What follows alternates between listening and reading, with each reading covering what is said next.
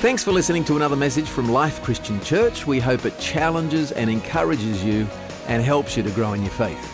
Don't forget, download our app to stay up to date with what's going on at Life, share your prayer requests, or pray for others. Read the Bible online and much, much more. Simply search for Life Christian Church in your app store.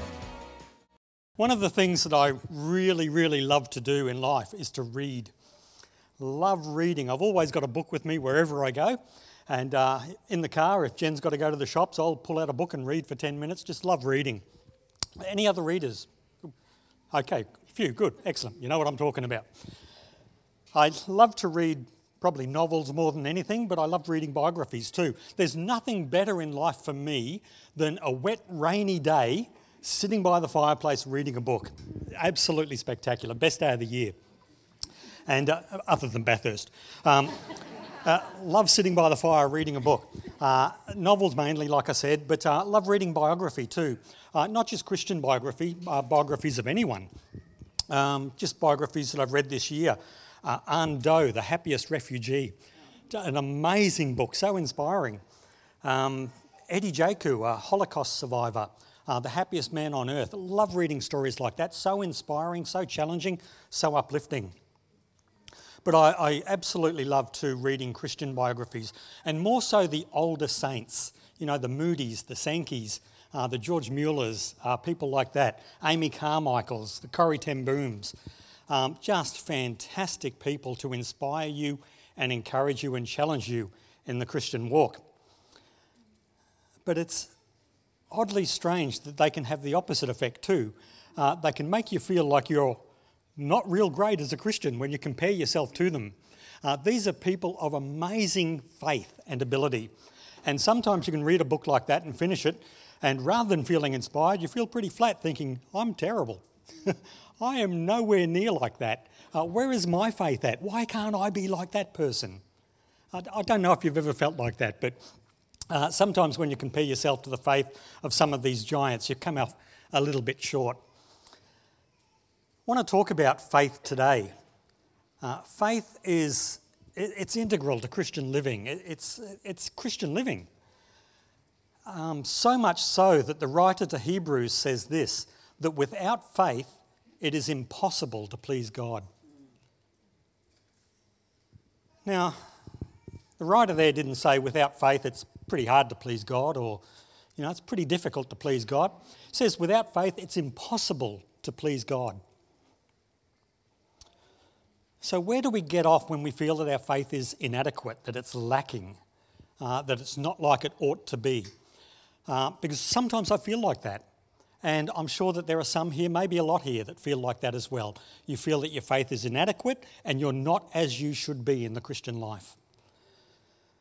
Well, I want to look at a passage today that I hope will be a great encouragement and a great challenge to you as well. And that passage is found in Luke's Gospel, uh, Luke chapter 17, verses 11 through to 19. It's the passage where Jesus heals 10 lepers. Uh, so let's read that together now. I think it's up there on the screen. It is. It says, Now on his way to Jerusalem, Jesus travelled along the border between Samaria and Galilee. As he was going into a village, ten men who had leprosy met him. They stood at a distance and called out in a loud voice, Jesus, Master, have pity on us. When he saw them, he said, Go show yourselves to the priests. And as they went, they were healed. One of them, when he saw that he was healed, came back praising God in a loud voice. He threw himself at Jesus' feet and thanked him, and he was a Samaritan. Jesus asked, Were not all ten cleansed? Where are the other nine? Has no one returned to give praise to God except this foreigner? Then he said to him, Rise and go, your faith has made you well. Now, I want to come back to that passage in a few moments, um, but I want us to begin our journey together a little bit earlier in Luke's Gospel. We've just read from verses 11 through to 19. I want to go back to verses 5 and 6 uh, because this sets us up in our understanding of this passage. So, back in verse 5, we read this The apostles said to the Lord, Increase our faith. Now, I find this somewhat staggering coming from the lips of the disciples. You know, these guys have been with Jesus for quite some time now. Uh, they've heard his teaching, they've seen many of his miracles, and you would think that by this stage they would be pillars of the faith, that they would be giants of the faith. Uh, but their request is Jesus, increase our faith. Uh, Jesus replied, If you have faith as small as a mustard seed, you can say to this mulberry tree, Be uprooted and planted into the sea, and it will obey you.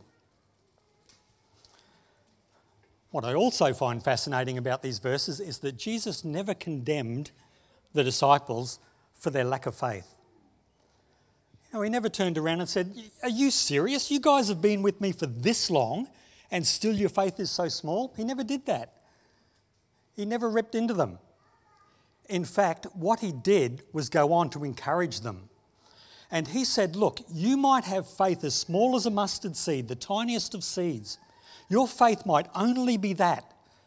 But if you take that faith and put it into practice, that's enough to uproot mulberry trees and throw them into the sea. That would have been a huge encouragement to these guys. Increase our faith. Really? If you had faith as small as a mustard seed, that's enough to uproot mulberry trees. And the point of what Jesus is saying is this. He was making this point to the disciples, and I believe that he's making this point to us today as well. It is okay to have mustard seed faith as long as that faith is active. It's okay to have mustard seed faith as long as that faith is active.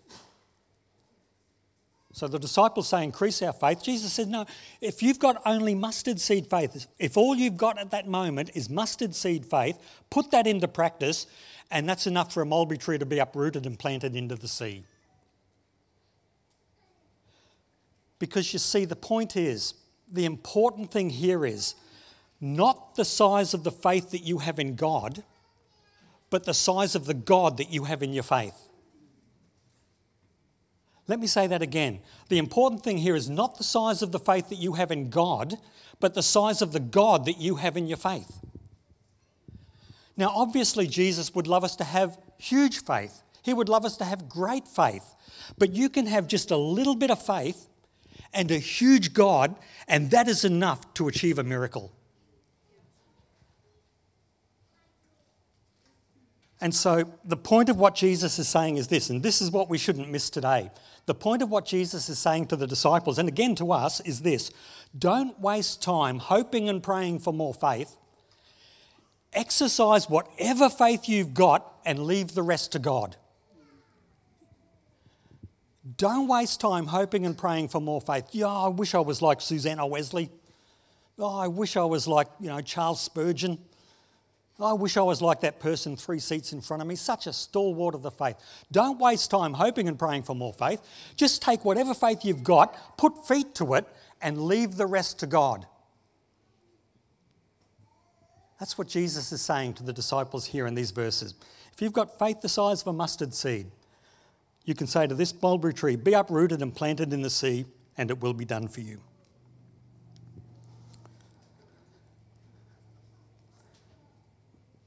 I am constantly blown away uh, by the things that God has created and placed above us. Uh, I love our cosmos. I love our world, but the cosmos just blows me away. The universe, everything that's up there that God has created.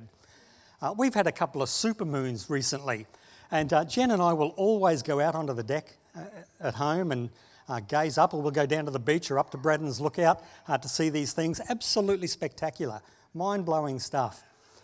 Uh, Jen will get out of bed at two o'clock in the morning to see stuff like this, asteroid showers and stuff like that. Uh, I'm not as keen as Jen. Uh, it'll, it'll, need to be the second coming to get me out of bed at two in the morning, but uh, she's really keen. But I, I'm staggered too by everything that God's created and placed up there in that canopy over our heads. Uh, let me just give you some things, uh, some stats around the expanse of what God has created. Again, this just blows me away just talking about our solar system here, okay, the distance from our sun out to Pluto. Now, I know that Pluto has fallen out of favour in recent years as a planet, been, been demoted. Uh, but for the purposes of our discussion here, let's, let's include Pluto, okay? Uh, our solar system, the distance from the Sun out to Pluto is 5.9 billion kilometres. 5.9 billion kilometres. Now, I can't get my head around a figure like that. Uh, so, let me help you understand how long a distance that is. If you were to jump in a car and start at the sun and travel from the sun to Pluto, it would take you around 6,000 years to get to Pluto. Isn't that incredible? Around 6,000 years travelling at 100 kilometres an hour to get from the sun to Pluto. Now, again, to put some context around that, uh, I turned 60 this year. Uh, I know what you're saying, he looks only 30, but, um, uh, but if, if I turned 60, if I was, the day that I was born, if I was to start my journey at the sun and travel at 100 kilometres an hour, I would need to do that every day of my life for my 60 years 100 times over before I got to Pluto. That's just crazy. That's a long way. I, I, get bored after an hour and a half driving to Hobart at 100 kilometres an hour. And this will take all that time. Incredible. But um, don't forget that our solar system doesn't just end at Pluto, our solar system extends beyond Pluto. So if you were to get in that car and start at the sun and drive from the sun to the very edge of our solar system at 100 kilometres an hour, it would take you 19 million years to get there. That's ridiculously big. That's crazy. yeah, I'm getting tired thinking about it. Even NASA's New Horizons spacecraft, which was the fastest thing to ever be launched from Earth, would take 37,000 years to get from the Sun to the edge of our solar system. That's massive. And that's what God's put up there.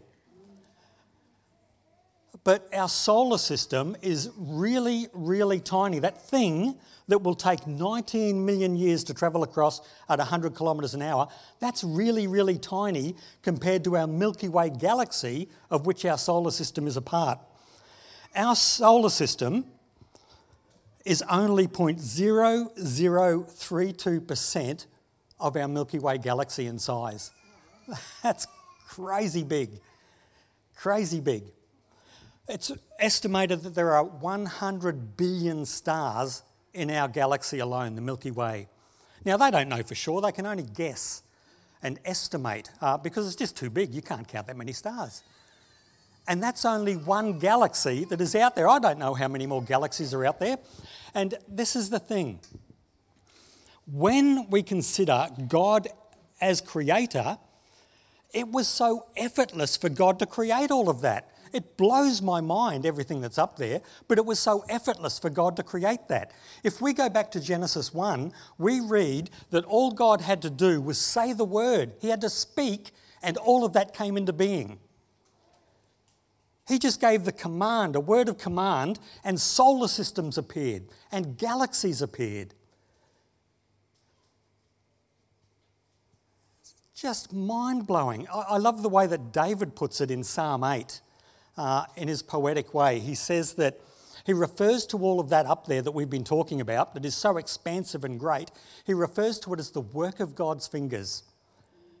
You know, when I consider your heavens, the work of your fingers, the moon and stars which you have set in place, it's as if it was so easy for God that He just pushes moons and planets and stars into place. It was so easy for Him. He's doing it like it's playing with Lego. Oh, Why am I mentioning all of this this morning? I'm mentioning this because this is the size of the God that we have in our faith. You know, we might have a very small amount of faith, but we have a massive planet building, universe creating God. And with that God in our faith, mulberry trees, you better get out of the way because here we come. Small amount of faith, but a massive planet building, universe building God, and that's enough to create a miracle. And not long after Jesus had finished making this point with the disciples, he had the opportunity to bump into 10 lepers and prove his point.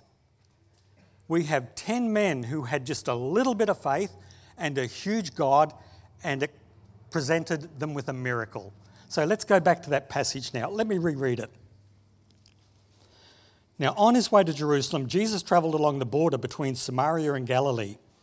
As he was going into a village, ten men who had leprosy met him. They stood at a distance and called out in a loud voice, Jesus, Master, have pity on us.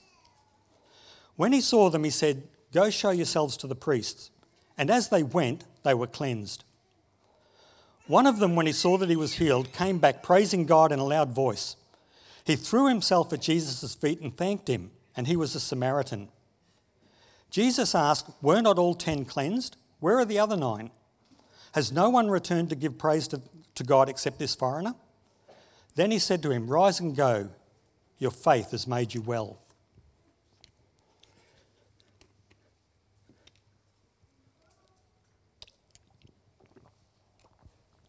So, Jesus has just made this point. You can have a small amount of faith and a big God, and that's enough to achieve a miracle. Moments later, I don't know how long later to be honest, uh, but in terms of Luke chapter 17, verses 5 and 6, increase our faith. If you have faith the size of a mulberry, uh, sorry, mustard seed, and so on. A few verses later, in Luke 17, he bumps into these 10 guys. I don't know how long afterwards it was, uh, but he had the opportunity to prove his point with these guys. Now, leprosy is a horrible disease in any day. But if you had leprosy in biblical times, uh, it meant that you were cut off from the community. In fact, Jewish law uh, demanded that you separate yourself from the community. And so, what would often happen is that these groups of lepers who had been rejected by society would often congregate together in small little groups for mutual support. And it wasn't uncommon to find these little colonies of lepers on the borders of neighbouring countries, so that if they were abused by people in this country, they could cross the border into that country. And if they were abused there, they could cross the border back into their own country.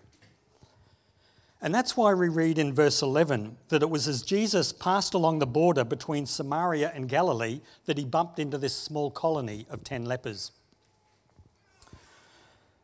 Now, because leprosy is so contagious, uh, lepers were required by law to clearly identify themselves. Leviticus 13:45 says that they were to wear torn clothes, they were to cover the lower part of their faith, faith, the lower part of their face, and uh, that they were not to cut or comb their hair.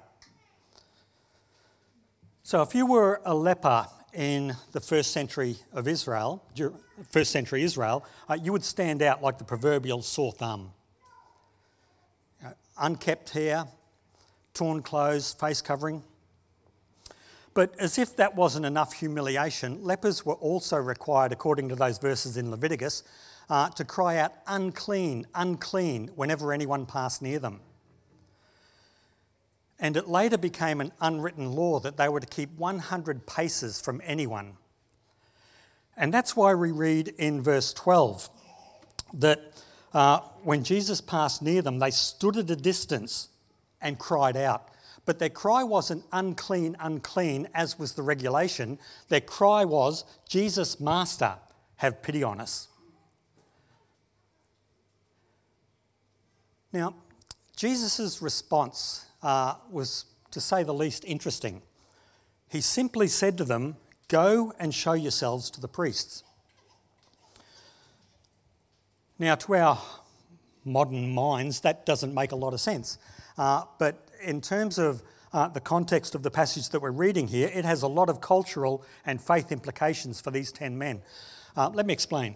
Um, whenever anyone in first century Israel was cured of a contagious disease, they were required to go to the priests and present themselves to the priests. And the priests acted as a sort of health inspector uh, to verify that a cure had taken place and that it was safe for them to re enter society. So, what Jesus was doing here in giving them the command to go and show themselves to the priests was he was giving them an instruction that required them to exercise faith and to walk in the direction of the priests as if they had already been healed. Now, they hadn't, they were still covered in leprous sores. But Jesus said, Go show yourselves to the priests. Now, I would have loved to have been there on this occasion. I reckon it would have been quite humorous to see. Uh, I don't think for a minute that Jesus said, Go show yourselves to the priests, and they said, Okay, and off they went. I don't think it went down like that at all. Here's what I imagine would have happened um, I imagine Jesus said to them, Go and show yourselves to the priests. And they would have been bewildered. They would have looked at one another, they would have looked at their sores, they would have looked at themselves. They would have thought to themselves, why in the world would he give us the instruction to go show ourselves to the priest? We haven't been healed, we're covered in sores. This would have been quite a confusing moment for these guys, I imagine. And uh, I imagine that before too long, uh, one of them said, Oh, well, it's, it's, Jesus, so I'll give it a go. And off he went. And maybe another one thought, What? You know, why not? And off he went. And before too long, all 10 of them were walking in the direction of the priests. And we read that as they went, they were cured. They had just a little bit of faith, but a huge God, and that was enough for the miracle to take place. Again, the disciples said, increase our faith. Jesus said, if you had just a small amount of faith in a big God, that's enough for a miracle. Then he bumps into these 10 guys. They have just a little bit of faith, enough to walk in the direction of the priest, but they have a huge God and a miracle takes place.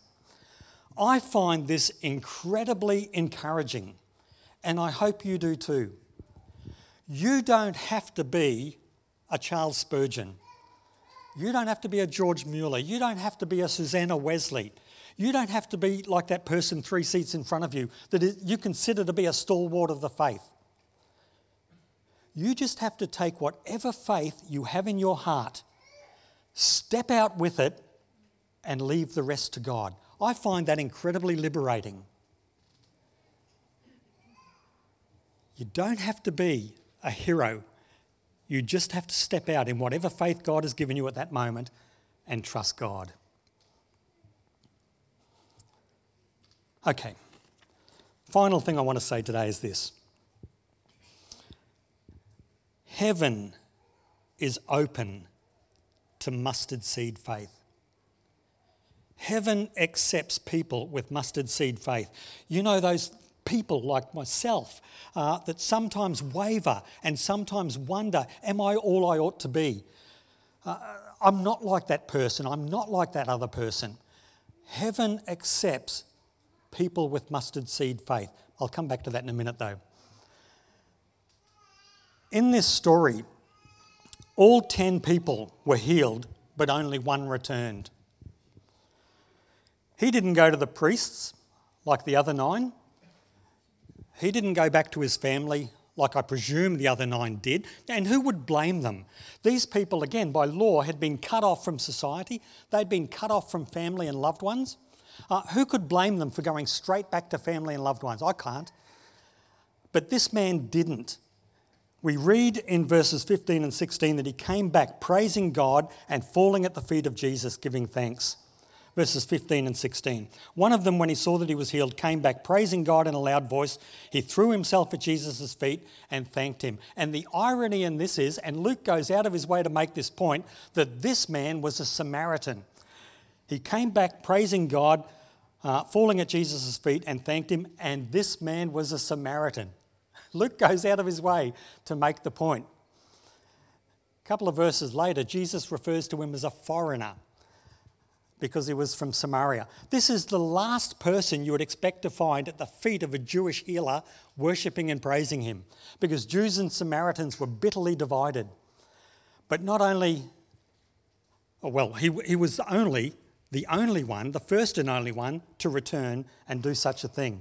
And because he returned, Jesus said, Rise and go, your faith has made you well. Now, I really don't like that translation, I must be honest. I don't like that translation, made you well. The little Greek word there is the Greek word sozo, and it means to save. And what Jesus literally said to this man was, Rise and go, your faith has saved you. Now, it can mean saved in a physical sense. In other words, rise and go, your faith has saved you from this dreadful disease. And clearly, that's the way that the translators of the NIV have taken it. Uh, but it can also mean saved in the spiritual sense. Uh, rise and go, your faith has uh, brought you into a right relationship with God and has made you fit for heaven. And that's the way that I prefer to take it, and not just me, others as well. Uh, and my reasons for doing so is this Luke's gospel is the gospel of salvation. He uses that little Greek word sozo to save more than any of the other three gospel writers. He also includes more salvation stories in his gospel than the other three gospel writers. In Luke's gospel, we read of the salvation of tax collectors. There's one in Luke 18, there's another one in Luke 19, a guy by the name of Zacchaeus. More Samaritans are converted in Luke's gospel than in any other gospel. Uh, more Gentiles are converted. Even a thief on the cross gets converted in Luke's gospel. This is a motive that runs right throughout Luke's gospel. It's a motive of salvation. And so when Jesus literally says to this man, Rise and go, your faith has saved you, I believe he means that in the fullest sense of the word.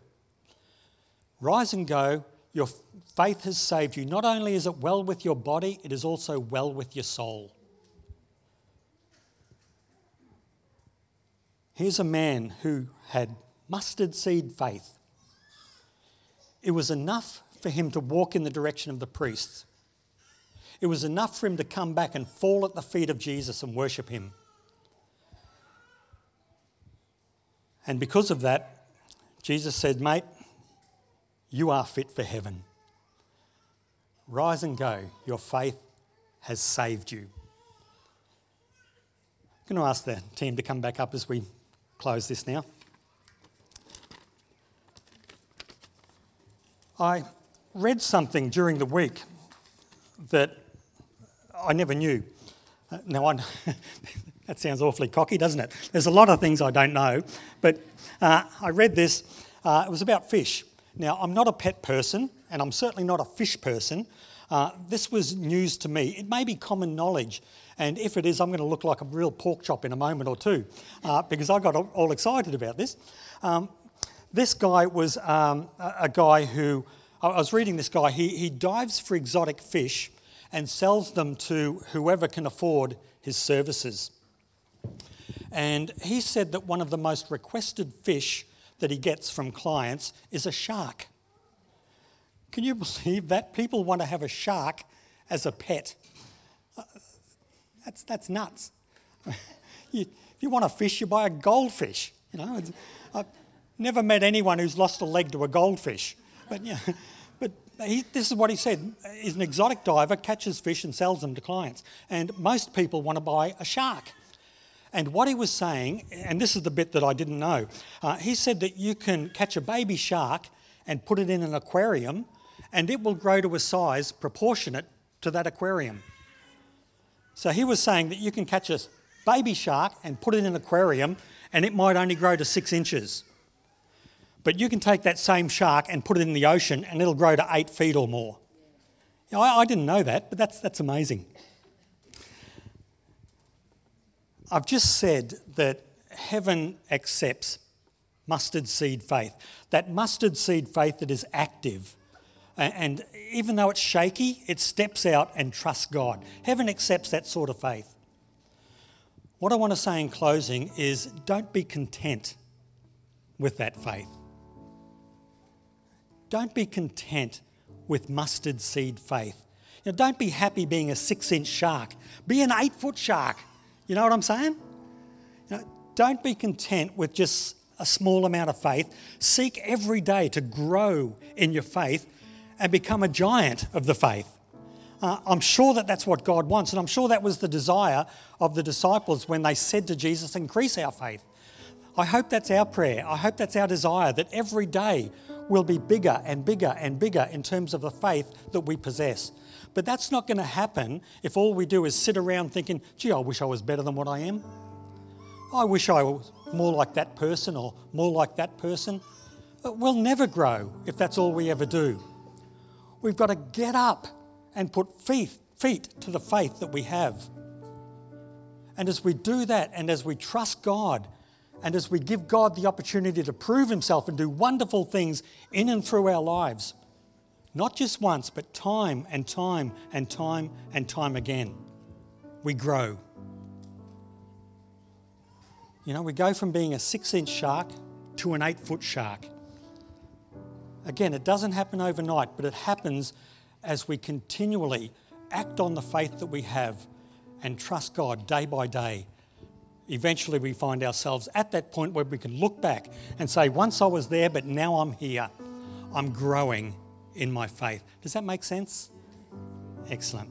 Let's pray. Father God, I thank you uh, for all that you are. You are an almighty, all powerful God. And when we consider that, I don't know why we waver in faith. It's, it's just ridiculous. Makes no sense, but we do. And sometimes we have genuine struggles. Uh, sometimes we uh, fear to trust. Uh, we have all of these things going on in our life. But I pray, Father God, that day by day by day, you'll find us more and more faithful growing in the faith that you have put into our hearts. And we do this not because we want to be anything great, we, we don't want to become anyone great. Uh, we do it because we want to glorify you. And to this end, uh, we place our faith anew in your hands in Jesus' name. Amen.